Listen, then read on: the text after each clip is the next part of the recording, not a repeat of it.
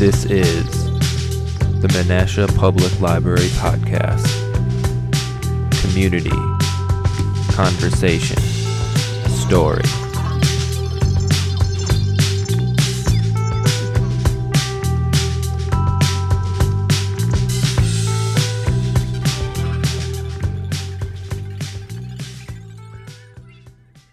Welcome to the Menasha Public Library Podcast. This past month, we've been talking about the memorial of Elisha Dickinson Smith, and today is the final installment of that series. We will finish his memorial with funeral services and personal tributes.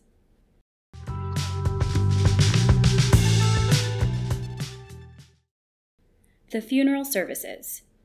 How pure at heart and sound in head, with what divine affections bold should be the man whose thought would hold an hour's communion with the dead.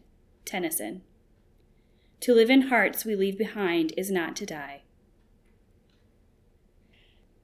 The funeral services for Mr. Smith occurred on Monday, July 10th.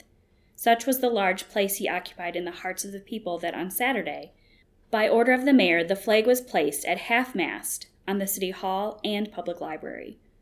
A large number of business houses were draped in black and white, and on Monday all business was suspended from 10 to 12 o'clock during the hour of internment. Of the services, the Daily Northwestern of Oshkosh published the following Menasha, Wisconsin, July 9th. The funeral of Honorable Elisha D. Smith this morning was the largest and most imposing of any ever taking place in this city and testified to the esteem in which he was held by everyone. The vicinity of the Congregational Church was filled with people long before the time set in which the body lay in state, which was between 8:30 and 10 o'clock. Thousands of people, including all the civic societies, city officials, and other citizens, filed by to get a last look at one who had become so dear to the people of Menasha. The funeral services were held at 10 o'clock. The casket was hidden by numerous floral offerings, including a beautiful figure of Gates Ajar, done in white immortelles and a tier of yellow roses. The chancel was decorated with a large quantity of asparagus. Reverend A. E. Leonard, pastor of the deceased, began the services with a selection from the scriptures, and Reverend S. T. Kiter of Ripon, a former pastor, offered prayer. After a solo, Nearer My God to Thee, by Herman H. Powers of Oshkosh. Reverend Mr. Leonard spoke from the words, A faithful man who can find, extolling the faithfulness of the deceased in all affairs in life and the great benefit he had been to the community. Reverend Mr. Kiter delivered a few closing remarks, and Mr. Powers rendered Hope in the Lord, set to the music of Handel's Largo. This closed the services, and the remains of Mr. Smith were borne to Oak Hill Cemetery accompanied by a long string of carriages. The pall-bearers were Messrs. F. D. Lake, W. H. Minor, W. E. Elliott, L. J. Noble, A. D. Paul, and W. E. Bond of Chicago. Among those from abroad in attendance were Reverend and Mrs. H. A. Minor, Madison, Mr. and Mrs. George Borden, John Strange, Mrs. Robert McMillan, Oshkosh, Dr. Reeves, Miss Kate Reeves, A.D. Ball, and W.S. Westcott Appleton.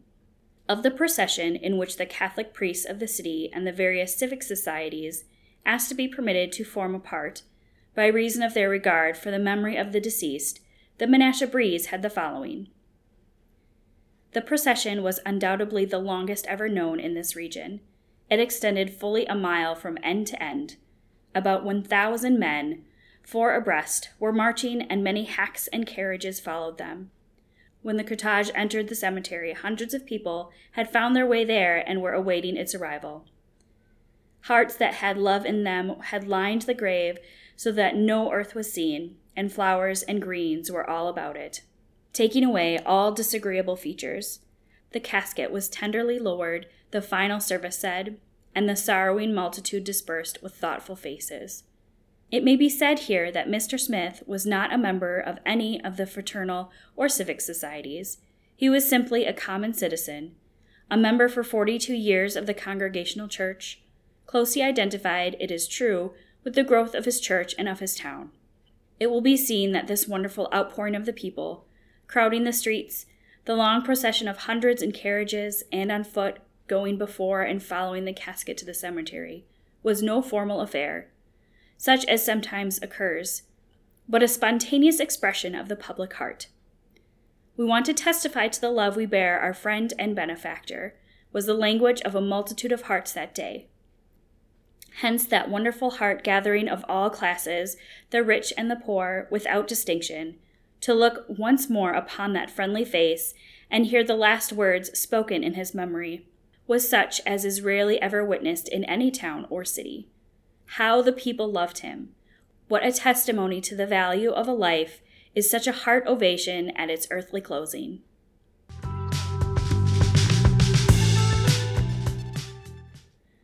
The Funeral Address by Reverend A. E. Leonard. The writer of Proverbs asks this question A faithful man who can find. A little thought on the subject reveals to us the fact that faithfulness includes four great qualities. The first is enthusiasm, or earnestness. The second is steadfastness, or constancy. Faithfulness also includes earnest care in the performance of small duties as well as large ones. True faithfulness means living upon a high plane of life. Should the question asked by the writer of Proverbs be repeated to us here in Menasha, I believe we could answer with almost no hesitation and with almost perfect certainty. A faithful man who can find? Yes, here is one. We have known at least one such, a faithful man, and we are glad to be able to testify of him. The life whose early career among us has so recently closed was marked preeminently by faithfulness. That life very plainly manifested the four qualities included in true faithfulness.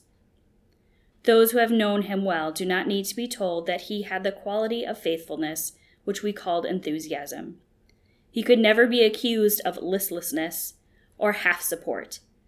He had that spirit which made his eyes brighten when a good cause was before his mind. Deep earnestness characterized his life. He was enthusiastic in the best sense. He has also proven his faithfulness by being steadfast. He was not a man who went into movements with enthusiasm for a few weeks or a few months and then grew indifferent and abandoned them. He was one who gave his support to a cause after careful deliberation and then stayed by it. He was just as true to his duties, so far as he was physically able, during the last month of his stay among us as he was 10 or 20 or 40 years ago. Here is one of the surest indications of his remarkable constancy. Whenever he was absent from the place where duty called him, which was but seldom, everyone who knew him felt certain that his absence was caused not by some fickle freak of inclination, but by something which he could not prevent, or by some higher duty. Everyone felt that there was a reason for his absence, which God Himself would accept. And so, when a week ago yesterday he was missed from his accustomed place in the church, we knew there was a reason for it, and we dreaded to express that reason. Multitudes can be aroused to zealous effort for a week. He was one of the few who settle into the earnest effort of a half a century. Under the impulse of some inspiring motive, a great throng may do a righteous, noble deed. He was one of the few who have lived a whole life of noble, righteous deeds. He was a steadfast man. And his faithfulness displayed in his earnest care in the performance of small duties, as well as large ones, was a constant source of wonder. He was a man who carried large responsibilities, yet he seemed always to remember the small duties. Little ways of usefulness were not crowded out by his greater efforts. At the head of a great manufacturing interest, trustee of a college, member of a great national missionary board, trustee of a church, chairman of the state missionary committee, busy in building and equipping for his city a beautiful library building, carefully placing each year some thousands of dollars where it would do the most good in strengthening God's kingdom. He, nevertheless, had time and interest to stand by the church door yonder, each Sunday morning and evening, to give a cordial welcome to the stranger who would drop into church, time and interest to look with sympathy into the eyes of a troubled one, time and interest to inquire about a sick one and send some needed help, time and interest to talk with the boy on the street about beginning the better life. The great duties were very well done, showing his fine ability. The little duties received his careful attention, proving his faithfulness. And we know that he possessed beyond a doubt the fourth quality which enters into true faithfulness. He lived upon a higher plane of life. No low purpose, no low motivation controlled him. He did not live upon a low plane where it is easy to be faithful, but on a high plane where it is difficult to be faithful. About ten days ago, I heard him speak a few earnest, beautiful words to some persons in regard to what it means to live a Christian life. The spirit of what he said was very high and noble. I believe it was the same spirit by which he tried to guide his own life. He lived and worked for the best things. Deeply in earnest, steadfast through long years, careful of little duties, living upon a high and difficult plane of life, he was preeminently a faithful man. To know him and feel the inspiration of his life was a great privilege. Certainly, if any among us have a right to repeat Paul's words, he said, I have fought a good fight. I have finished my course. I have kept the faith. Henceforth, there is laid up for me a crown of righteousness. And now we all desire to do honor to his memory. How shall we accomplish it? The city is draped in mourning, the flags are at half mast. Tears are in the eyes of very many, thousands have spoken words of highest praise. Flowers have been brought in profusion. Multitudes will follow him to the grave and stand with bowed heads. And all of this comes from a genuine feeling of respect and love in the hearts of the people. But these things are not real honor. They are simply tokens, badges of honor. How then shall we bestow upon this brave, beautiful life the real honor which it deserves? The only way you and I can give this man real honor is to put into action, operation in our lives, the principles which made his life great. Do we wish to honor him with our great loving kindness and generosity? Then we must be kind and generous. Do we wish to honor him for his manly citizenship? Then let us try to make this city what we know he would like to have seen it. Do we wish to honor him for his earnest, consistent Christian manhood? Then let us try to be such men and such Christians as he tried to be.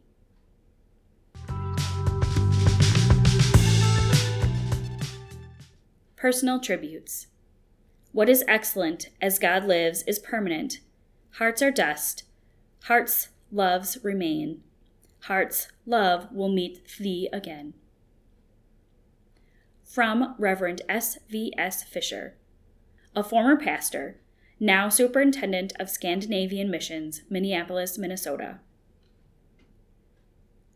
Looking upon the portrait which adorns the first page of the August number of Our Church Life, I can but recall Mr. Smith in a position in which I saw him oftener, perhaps, than in any other one, during eight pleasant years spent in close association with the Menasha Congregational Church. It was Mr. Smith's wont to stand near the door in church at both the morning and evening service, with a pleasant greeting, a smile, a handshake for all who entered, especially for every newcomer. If anyone wishes to know how he looked at such times, he was only to gaze upon the portrait, that will tell. With some, quite likely, this occupation of a Sunday morning and evening would count as a very little thing, hardly worth a mention. A pastor cannot so regard it. Done once or twice a year, or occasionally only, you may find its place among trifles.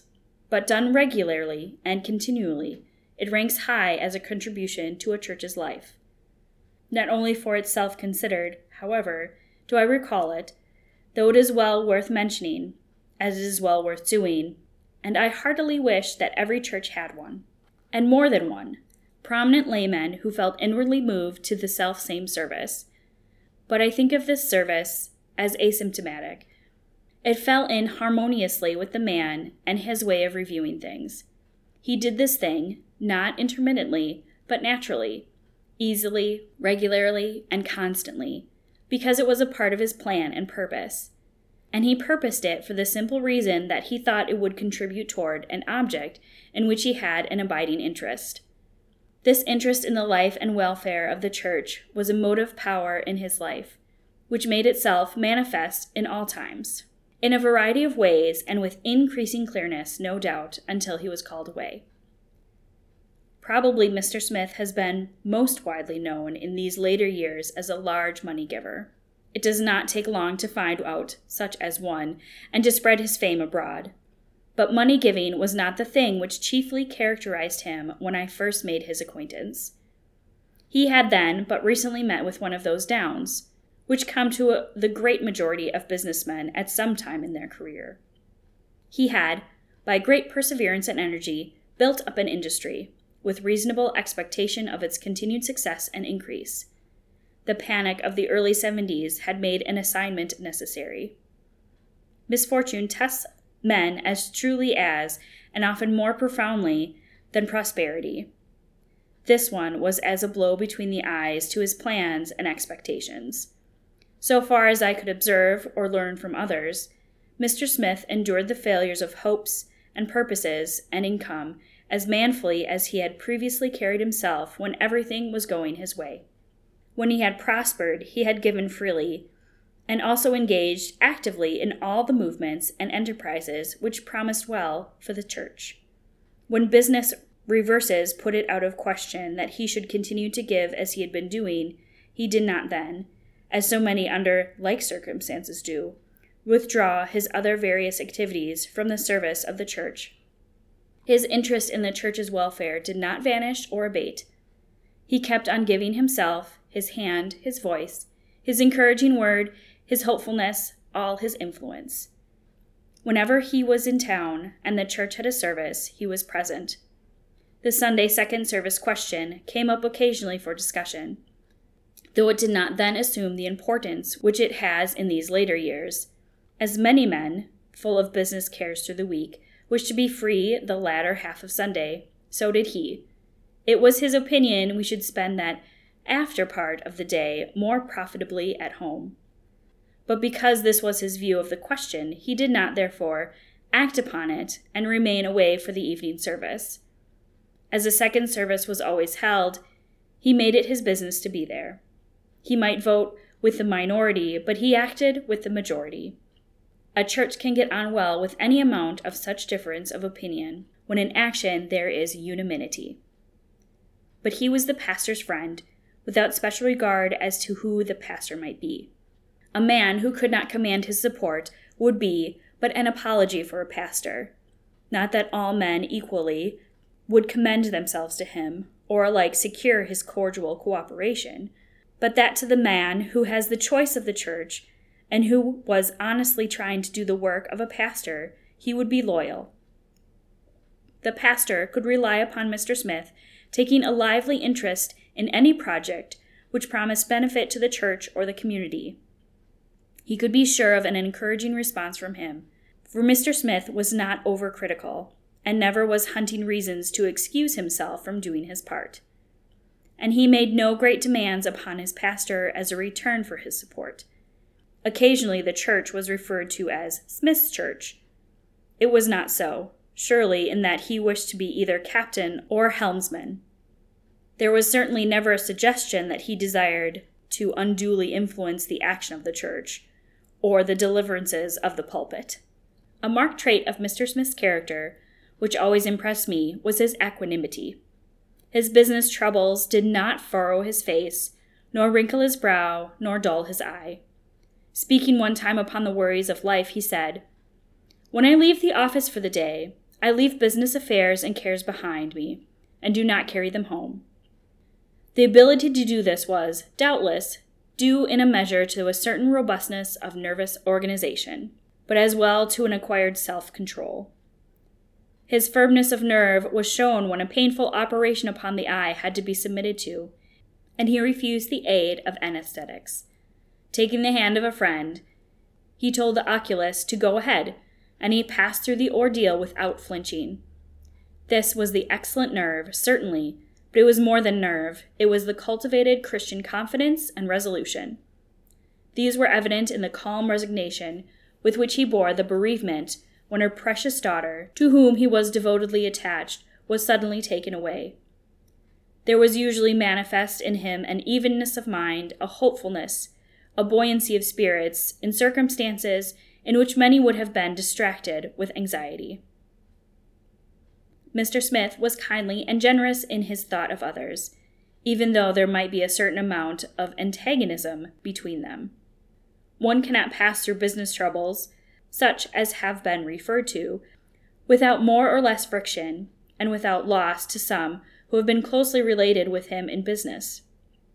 And financial loss as easily brings down sharp and bitter words as a hard frost brings chestnut burrs to the ground. But Mr. Smith kept no record of criticisms, treasured no animosities, laid up no store of sharp words, and almost invariably referred to others in a most kindly manner.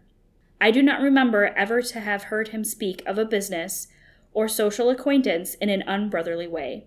His heart prompted to kindly judgments and pleasant words. Mr. Smith had a great understanding and large appreciation of the great principle of stewardship, and he allowed it control.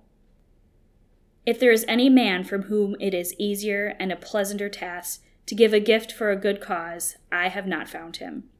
A friend of mine, a former Wisconsin minister, said the other day, I have never known one from whom it is so easy and a pleasure to get a subscription for a worthy object as from Mr. Smith of Menasha. When I went to him one time, not knowing him intimately, he gave me more than I had expected to receive, and treated me as if I was conferring a favor upon him. There is plenty evidence of this sort. Now, this was not because he did not know when to say no, or was so good natured that he could be persuaded against his better judgment. He acted in accordance with his best judgment when he gave. High and true views, clear convictions, and a strong purpose were back of Mr. Smith's giving. He had thought the matter through and had come to the conclusion that it was a Christian's business to distribute what he had to give to such objects as approved themselves to him while he lived, and not to leave it for others to do for him after he was gone. He has said this openly and privately again and again. And so the benevolent habit grew upon him. It was a pleasure to him to give. No good cause appealed to him in vain. His benefactions touched friends and acquaintances, and persons and interests all about him. They went forth on many lines, to long distances, bearing comfort, cheer, and hope, and the good will of a great hearted man. It is always a matter of interest to trace a stream to its source.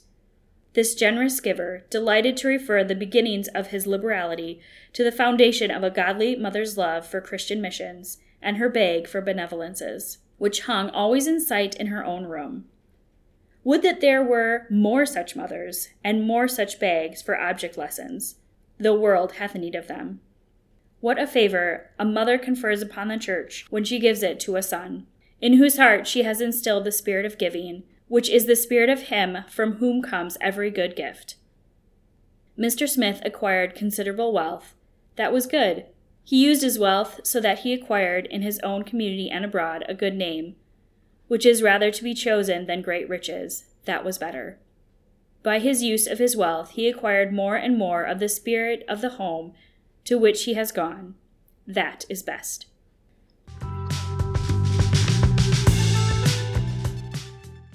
From Reverend Edward H. Merrill, D.D., ex president of Ripon College. I but express the general conviction of those who knew him well. When I say that Mr. E.D. Smith was an extraordinary man, his gentle and unostentatious demeanor doubtless led the judgment of some astray concerning the splendor of the man behind the manner. But the demeanor is but the clothes of character, the substance of it lies back in all externalities to be discerned by those who have the eyes to see, and to such there was much to see in Mr. Smith.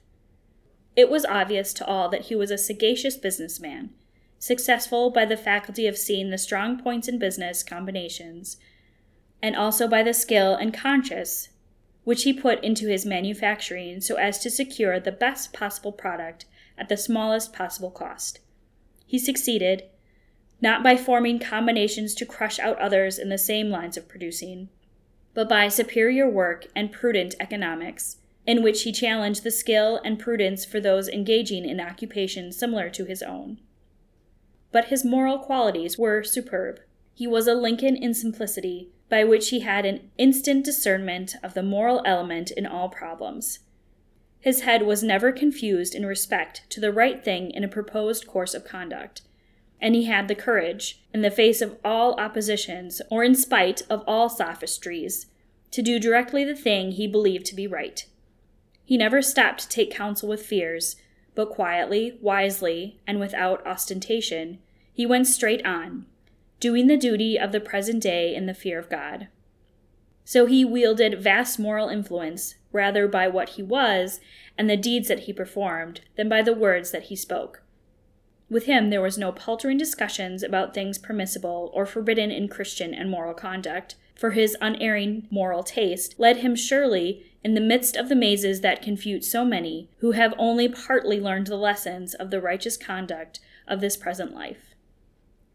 In speaking of the moral traits of Mr. Smith, most persons would probably mention his benevolence and the use of his money. He was a remarkable and wise giver to good objects, for very few have ever done more than he or done better, when the amount of his wealth is considered. But here again we find the real merit in the heart of the man. He was one of the few men of means, or of the lack of means, for that matter, who have learned completely the Christian lesson of stewardship. He counted neither himself nor his wealth his own, he held all subject to service, and in that service his judgments were clarified, his sympathies broadened, and his moral enthusiasms were enkindled. Many were blessed by his benefactions, but not less in the human love that went with all of his gifts. And this suggests a trait in which Mr. Smith was eminent, beyond the generality of even good men he had, and knew how prudently to manifest the milk of human kindness was ever a more touching thing put into testament than this a provision for the poor of his town in the time of their bereavement to assist them in the burial of their dead? He sympathized with the sufferings that were and those that were to be. But it is needless to name particulars further, for he had all of the qualities that gave him a symmetrical character, led him to a life of singular effectiveness and usefulness, made him an example to be emulated by all good people, gave him power in the councils of wise men, and for his commonwealth enabled him to set the style for those who love to bless their fellow men. Ripon College has lost one of its best friends and helpers, and honors his memory by attaching to one of its finest buildings, reconstructed as a result of his loving benevolence. I speak as one personally bereft when I ask, When shall we look upon his like again?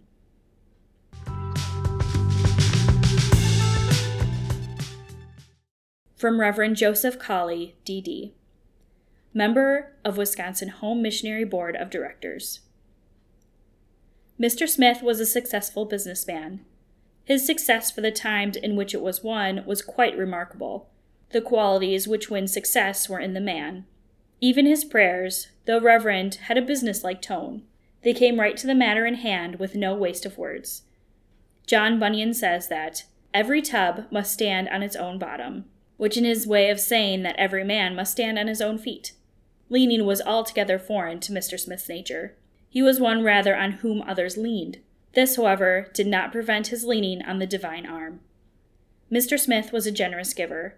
Every good cause shared in his prosperity, and so the whole state of Wisconsin and the wider interests of humanity throughout the world felt the touch of his generosity. Yet his liberality did not always flow through public channels in order not to seem to drown out the contributions of the church to which he belonged, he gave, in generous measure, directly to missionary organizations. It is established that his gifts to home missions during his life were nearly $12,000, a large part of which was given to the Wisconsin Home Missionary Society, and the fountains which he thus generously helped to open in the backwoods of our state are still sending forth their refreshing and fertilizing streams. His gifts to the work of the foreign missions is established at $13,000. Nor is it to be supposed that these two great causes were the limits of his generosity. Great hearts alone understand how much blessedness there is in doing good, even when the means are limited. Mr. Smith's life grew very rich in this blessedness in his later years. It would be a mistake to think that this habit of generous giving came to him without effort and self denial. The rose springs from the thorn bush. Even love itself must struggle and suffer on earth if it would find the joy of heaven. The crown is reached through cross, and the paradise of victory through the wreath of thorns. The supreme worth of such a life lies not alone in the good it does as it passes through the world, but that it finally fits its subject for the life immortal and triumphant. For Browning has well said, Why comes temptation but for man to meet and master and make crouch beneath his feet, and so be pedestaled in triumph?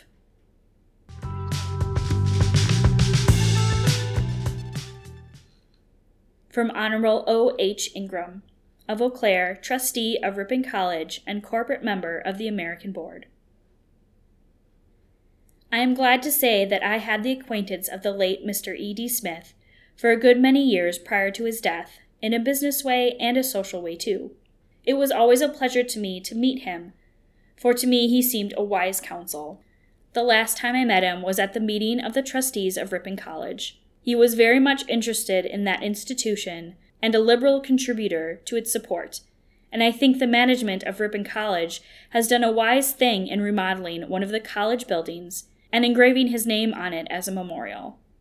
I am glad to know that his sons have contributed to work done on that building, and my prayer is that it may long stand to commemorate his good name and interest in Ripon College. What he has done for Ripon College is only one of the many good things he was always doing to help those who were less fortunate in accumulating property than he had been. He always seemed to feel that the property he accumulated was to be used in doing good to others. As a corporate member of the American Board of Commissioners for Foreign Missions, he stood high as a wise counselor.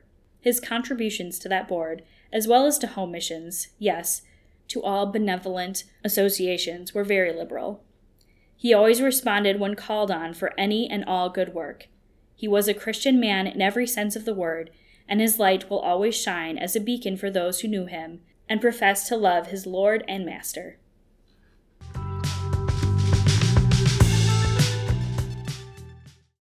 Thanks for joining us this month as we read through the memorial of Elisha Dickinson Smith. You can find this book at Menasha Public Library in our local history section of the library.